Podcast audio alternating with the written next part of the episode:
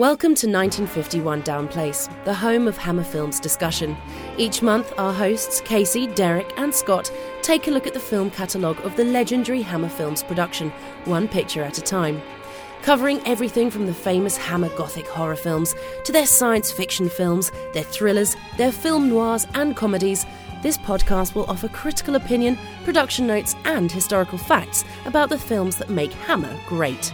Make yourself comfortable, have a cup of tea, and welcome to 1951 Down Place. The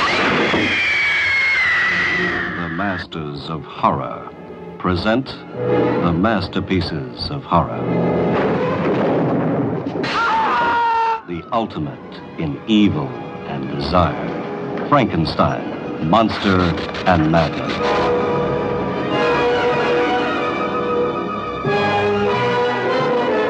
Frankenstein created woman. Who am I? A beautiful woman with the soul of the devil. And in the same double shark program, Absolute in Terror, The Mummy's Shroud. Warning to every creature of flesh and blood. Beware the beat of the cloth-wrapped feet. Beware the mummy shroud. Ah, I, I see death. Dead a thousand years, now he lives and breathes to avenge an ancient curse. To strangle the living. Raise the dead. And prey upon human flesh. Remember, they're together. The ultimate in evil and the absolute in terror. Don't miss this gruesome twosome in color by Deluxe from 20th Century Fox.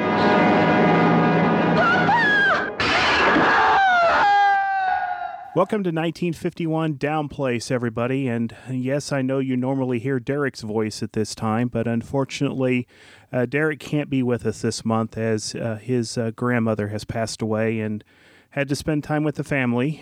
So it's just going to be Casey and I today, and we're going to cover some uh, feedback that we've been neglecting. How you doing this morning, Casey? I'm doing pretty good, Scott. How are you?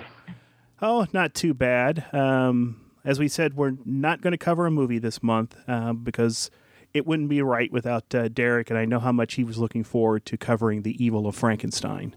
Yeah, and we were thinking about turning it into a Joanie Loves Chachi uh, episode, but you know we can't leave Derek out of that either. I know how much he would love that. So.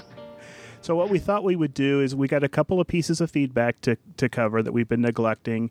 Uh, plus, we have a couple other uh, announcements. Uh, one of which is uh, we've been nominated for a Rondo Award. Yes, it's been uh, it's pretty exciting for us. This is our second nomination, so we're going in there, and for Derek and I both, it's it's this time of year is always fun because for both of us we've been, had uh, double nominations. Derek's been nominated for Monster Kid Radio as well, and I've been nominated for Bloody Good Horror. So it's fun to uh, be competitive against ourselves.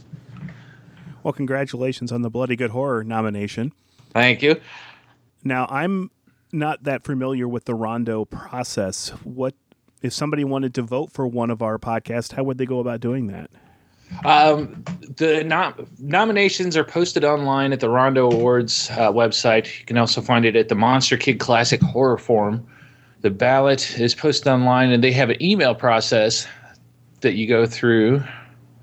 We'll post the link on the website at 1951downplace.com because it is kind of long. There's a, they don't have a good uh, handy URL for it.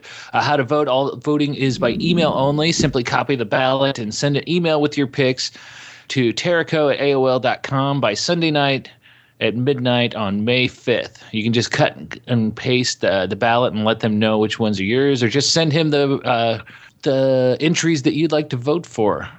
We are nominated in category number 23 best multimedia horror so even if you just wanted to vote for best multimedia horror you could do that by sending an email to taraco at aol.com and let them know And as Casey said, we'll make sure that all of that is uh, over at 1951 Downplace to try Right. to make it a little bit easier for you to try to remember all of that.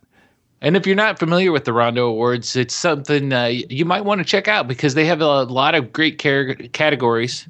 There's probably 30 or 40 different categories highlighting everything from websites to conventions to blog articles and magazine covers, magazines themselves out there to a whole world of uh, the fandom for classic monsters and horror. So you might find some good stuff out there if you go out there and take take a glance through their uh, ballot. So we'll definitely post that link up. And don't they also uh, cover major uh, horror releases as well? Uh, they do. They do have a best movie category, which has got a lot of flicks in it, which is kind of funny looking back at.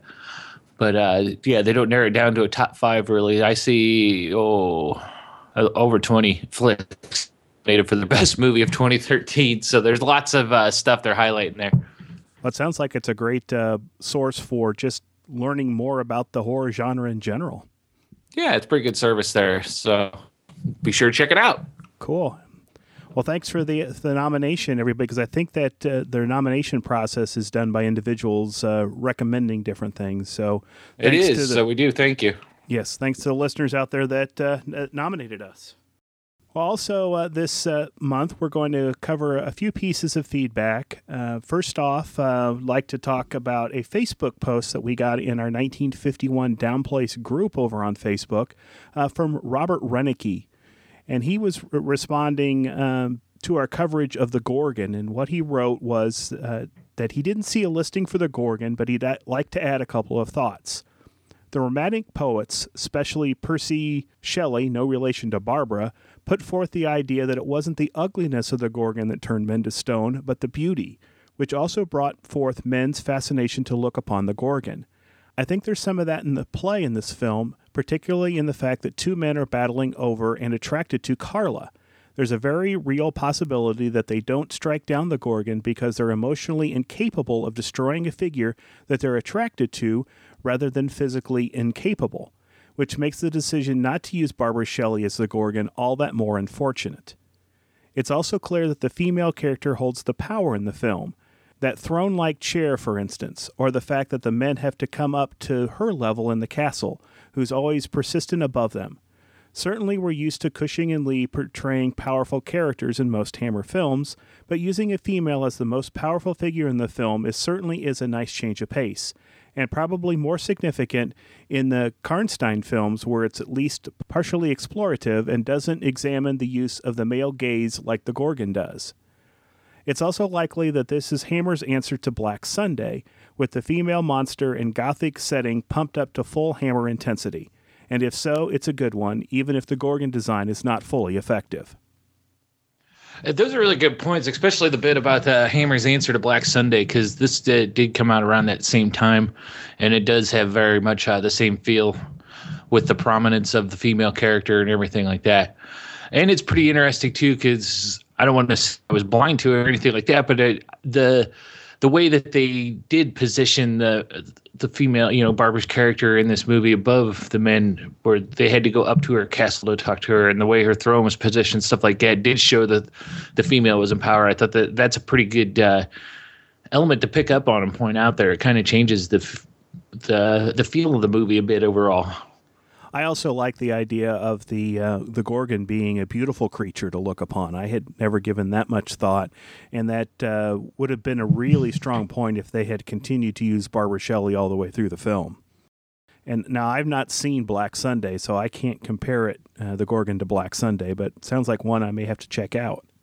Ah, yeah, it's pretty good. It's right along that same vein, so I would definitely uh, suggest it. Okay. Well, thank you, uh, Robert. And like I said, uh, he he wrote that over in our Facebook group. So if you uh, go into Facebook and do a search for 1951 Downplace, you can join in the conversation over there. Yeah, we're at 199 users. So if you want to be our 200th member of the group, uh, come join us. There's uh, generally every time we keep the group to uh, strictly about the hammer news and everything like that, but we cover everything. Well, we don't cover it. It's you, the listeners, that uh, put go out there and have good discussions about everything hammer from the modern stuff to the classic stuff and everything in between. So definitely come join us if you want some uh, friends to nerd out over Hammer flicks with. I know I've learned a lot from just uh, following the group and, and seeing the different things that have been posted over there. Still being the Hammer newbie of the group.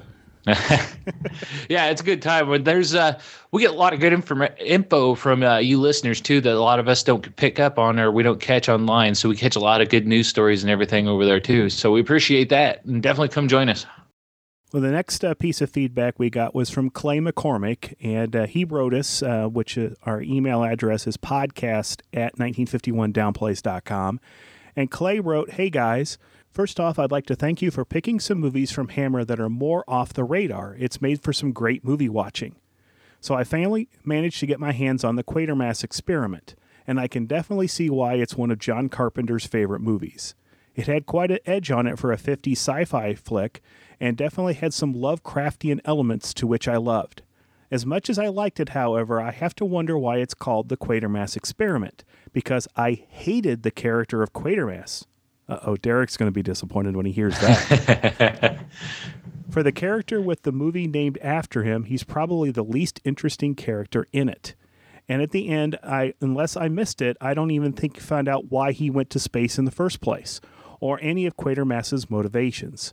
I know he's played by a different actor later, later on, so hopefully that makes him more engaging. But I thought he was pretty forgettable character, especially with the iconic end shot they give him. I expected the events of the film to hinge on a little more than being more or less an ornery exposition machine. Looking forward to later films, though, if I can manage to get them. That's a good point. That uh, Quatermass in the experiment is definitely a different Quatermass than the other films, and it does largely come down to the actor. I think. Go ahead. Yeah, I, I agree. I was going to say that uh, his experiment is is basically space flight in the film. Yeah, and everything else that happens in the film wasn't planned. So it's just him trying to investigate what's going on and then trying to hunt down what has happened to one of the astronauts. But, and I definitely uh, go ahead. I didn't mean to cut in there. Sorry. Oh, that's okay. but I can I could definitely see why that uh, you see Quatermass as being a um, ornery exposition machine, which I really like because he, he does handle that role very well in the film. Yeah. And I know as much as Derek really likes the character, I like the character later on in Quatermass in the Pit where it's played by different actors. So that's something to look forward to. I'll fight this right at top level. I shouldn't. It came from there. It'll work out for the good of the group. And now, gentlemen, if you'll both excuse me, I have another meeting. Yeah, I was. That's what I was going to say. Is definitely urged to urge Clay to push on to the other fil- films because it is definitely a different Quatermass, and that I like the actor, other actor that plays Quatermass better myself, and the character gets more well rounded. But at the same time, then you can look back over all the films and look take in the Quatermass of the whole. And it kind of and the one that we don't like here, it's kind of fun to see how the character's grown and everything. So it helps the the franchise as a whole develop. Well, Clay moved on and he talked about uh, Cash on Demand, which we all really enjoyed here. He writes uh, As for Cash on Demand, I thought this movie was great. I personally didn't think it dragged at all. However, I do think they could have cut out some stuff. Mainly some of the early scenes with the customers, the flirty stuff with the guy and the girl, stuff that wasn't directly related with Cushing's character or the plot, if they really wanted to tighten it up. I think the reason this stuff could be cut, though, plays into the ending. I agree with you guys that the ending doesn't quite work. It feels like there's a scene missing. But I think it's more than just a direct confrontation between Cushing and Morell, or Cushing going to the party. I think it's a scene right after Cushing admits he's been had. When the police show up, there's a clear indication that all of the employees know what's going on, but are trying to keep things looking on the up and up. But there's no scene where they've been told what's happened. I think that if there was a scene where Cushing directly sees the kindness and understanding put forth by his employees, that would really cap off the Christmas Carol type of character change he undergoes and makes the ending work a little better. After all, it's really not about the confrontation or battle of wits between Cushing and Morell, because, let's face it, Cushing doesn't have much wits about him to battle in this. But it's more about what makes Morell's character makes Cushing realize about himself and the way he treats people around him. I think that this would make much more of a Christmas movie, more than it's just a movie that takes place at Christmas. Also, Anton Chekhov would have an aneurysm in this movie, as they very clearly showed you where there was a gun with the missing ammunition early in the film, but it never comes into play whatsoever. Incidentally, and maybe this is a huge reach, but I got a few shades of Die Hard from the film, especially the heist at Christmas time, the cocky criminal, and a couple of different layers to his plan. And the line where Cushing accuses Morell of becoming a common thief, to which he gives a very similar to that of Hans Gruber, who says, I'm an exceptional thief. And I wonder if it was possibly in the back of the screenwriter's mind 25 some odd years later making the ending to Cash on Demand was missing Cushing diving off an exploding roof wrapped in fire hoses. I have to say, I'm ready for the. Now, that's a scene I'd love to see. Yeah. but I have to say, I was ready for Beethoven's Ninth to start playing once Cushing got the safe open. But then again, I just really like Die Hard. Thanks again for letting me talk your ear off. Happy New Year and keep up the good work. Best Clay. I like I like both of the ideas there uh, that he's got in mind for cash on demand and making it better. Mainly the jumping off the flaming roof with the fire hose. I think that would be pretty amazing. But I do like the idea of them uh, giving it more of a Christmas Carol ending. That I think that probably was what I was expecting to see at the end of Cash Demand was seeing Cushing's character become softer and realize the error of his ways, but we didn't really get the full payoff of that yeah, I, I like the point that he makes about the rest of the staff at the bank not uh, all of a sudden they seem to know what's going on. How did they find out? That's that's a good point, and I think that would have made the stronger tie to uh, the Christmas Carol story if by somehow them finding out is how Cushing kind of realizes, you know, it's his Christmas morning. He's he's waking up. He's telling everybody some of the things that may, he may have done you know that happened and also it ties into how he's wronged them throughout their careers or whatever right and then they could have topped it off by having that young guy that worked in the office have his son come in on crutches on christmas day yeah i don't know i i, I still want to hear uh, uh, peter cushing with the line yippee ki so yeah I'd watch that. oh, I would. I would watch the, the heck out of that film. well, thanks. Uh, thanks so much, Clay. And uh, one thing I wanted to, to let Clay know, we, have kind of been sitting on this email for a couple of months because of other issues and timing and everything. So I apologize that we had to do that, but appreciate uh, that you wrote in, Clay. Yeah, and as Scott said at the top of that, uh, you can always email us at podcast at 1951downplace.com and uh, send us your emails if you'd like to share your thoughts on any of the movies we're covering. We love to hear them. And we've got one more um, piece of feedback, and this is a voicemail from uh, Richard in Wichita. Hey guys, this is Richard from Wichita. I just wanted to touch base and let you know that I am loving the show. I have been doing a 1951 Downplace marathon this week because I had not listened to an episode since September, and that was because I wanted to watch Scream of Fear before I listened to the October episode, and I just got around to that this past week. So now that I'm all caught up, you guys have just been knocking it out of the park. You know, I've got some Hammer films. I think you've mentioned a couple of them that are on my kind of top of my wish list. I've got them in my collection. I just haven't had time to watch them. But uh, The Nanny with Bette Davis, uh, Hysteria from 1964. I picked that up on videotape uh, The Man Who Could Cheat Death, The Horror of Frankenstein from 1970 with Ralph Bates, uh, Shadow of the Cat. I know that's one that you guys mentioned. But I think all of those have now been kind of pushed aside because I loved Cash on Demand, and now I think I'm going to have to just work my way through the rest of the movies on that box set that I've had for years, and now I'm really loving some Hammer suspense and thriller. I love the Hammer horror films, but uh, thriller is a whole other category that I'm I'm absolutely loving and I will be watching Sword of Sherwood Forest with Peter Cushing before you guys cover that. So, guys, loving the show. Take care, and we'll talk to you soon. And now Richard from Wichita is um, even one of my better uh, uh, favorite fans because he liked uh, Scream of Fear. I do got to say though, when we first got your uh, voicemail, when we first got Richard's voicemail, we got the uh, Google Translate version of it, which was even more entertaining. um, because we all really want to see the movie Scream of Beer. yeah, it was so funny because uh, Derek responded back uh, to the two of us when I sent the, the Google Translate saying, Google Translate, go home, you're drunk. And I wrote back that he was watching Scream of Beer. Yeah, this Google Translate uh, Richard's uh, voicemail starts out with, Hey guys, this is Richard from Wichita. I just wanted to touch base, let you know that I am 11 the show. I have been doing in I have been doing in 1951 Down Place Marathon this week because I had not listened to an episode since. S E N S E, of course. It's good times. Yes. well, thanks for for coming back, Richard, and uh, running that marathon. I don't know if I could listen to myself uh, in a marathon that many episodes went back to back, but I'm glad you uh, you got uh, caught up and uh, got to check out uh, Scream of Fear. Glad you that you glad you liked it.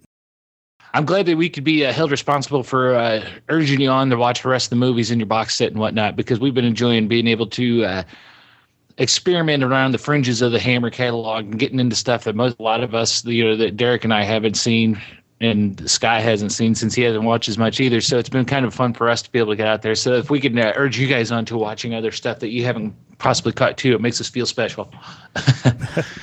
well, as he mentioned, uh, he did. Uh, Richard did watch Cash on Demand as well and enjoyed that. Uh, he's touched on both uh, Cash on Demand and uh, Scream of Fear on his blog over at Monster Movie Kid. And if you head to our site, uh, you'll find a link to his his blog at the bottom of our page, uh, the Monster Movie Kid blog. And uh, he gives us a shout out um, on both of those to for our coverage. So we really appreciate that as well, Richard. Yeah, he goes into some really good detail too on his reviews. So it's definitely fun to dig through there and get some get some uh, some other views on the movies and whatnot because I definitely pay, he picked up on a couple things that I missed, so it was fun to go through there and dig through. So thanks for listening, Richard. And um, now, if you wanted to call in uh, your thoughts to our show, uh, you can uh, call us at area code 765 203 1951.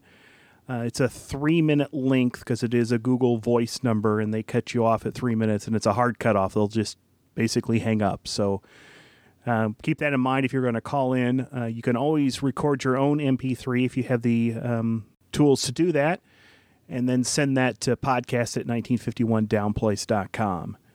Uh, which is our website, 1951downplace.com, where you can uh, learn about the, the past episodes that we've covered and our upcoming films uh, in the episode link uh, to wrap things up here, speaking of our upcoming episodes, uh, with this special episode and being uh, pushing everything off this month with to deal with uh, Derek's family stuff, we're going to be adjusting the schedule here for 1951 Down Place for the rest of the year. Now we are still going to cover Evil of Frankenstein. We're just going to move that to next month and then I'm going to go through and reorganize. Basically, everything is probably going to slip back a month, but uh, we want to make sure that the listener pick month still falls in July, and then Derek and my birthday month still work. And I want to make sure that we've got a horror movie from October. So you can check out 1951downplace.com. At the top of the page is the episode list, and you'll see um, what we've already covered and what we've got coming up. But like I said, we are still going to cover Evil of Frankenstein next month. Yeah, so so we'll be still covering the same movies. They're just going to happen a little bit later, or might happen in a different month than we have listed. But we will definitely get that updated for you. Just a special shout out to Derek. Um, we miss you, and uh, we'll look forward to having you back next month uh, to dive into another Frankenstein film. Indeed, condolences, Derek. So thanks for listening, everybody. I know this is kind of a short episode for us, and uh, we appreciate uh, your patience. And we'll be back to our regularly scheduled episodes and uh, style next month. Until next time, folks. Bye bye. And remember, Joanie loves Chachi.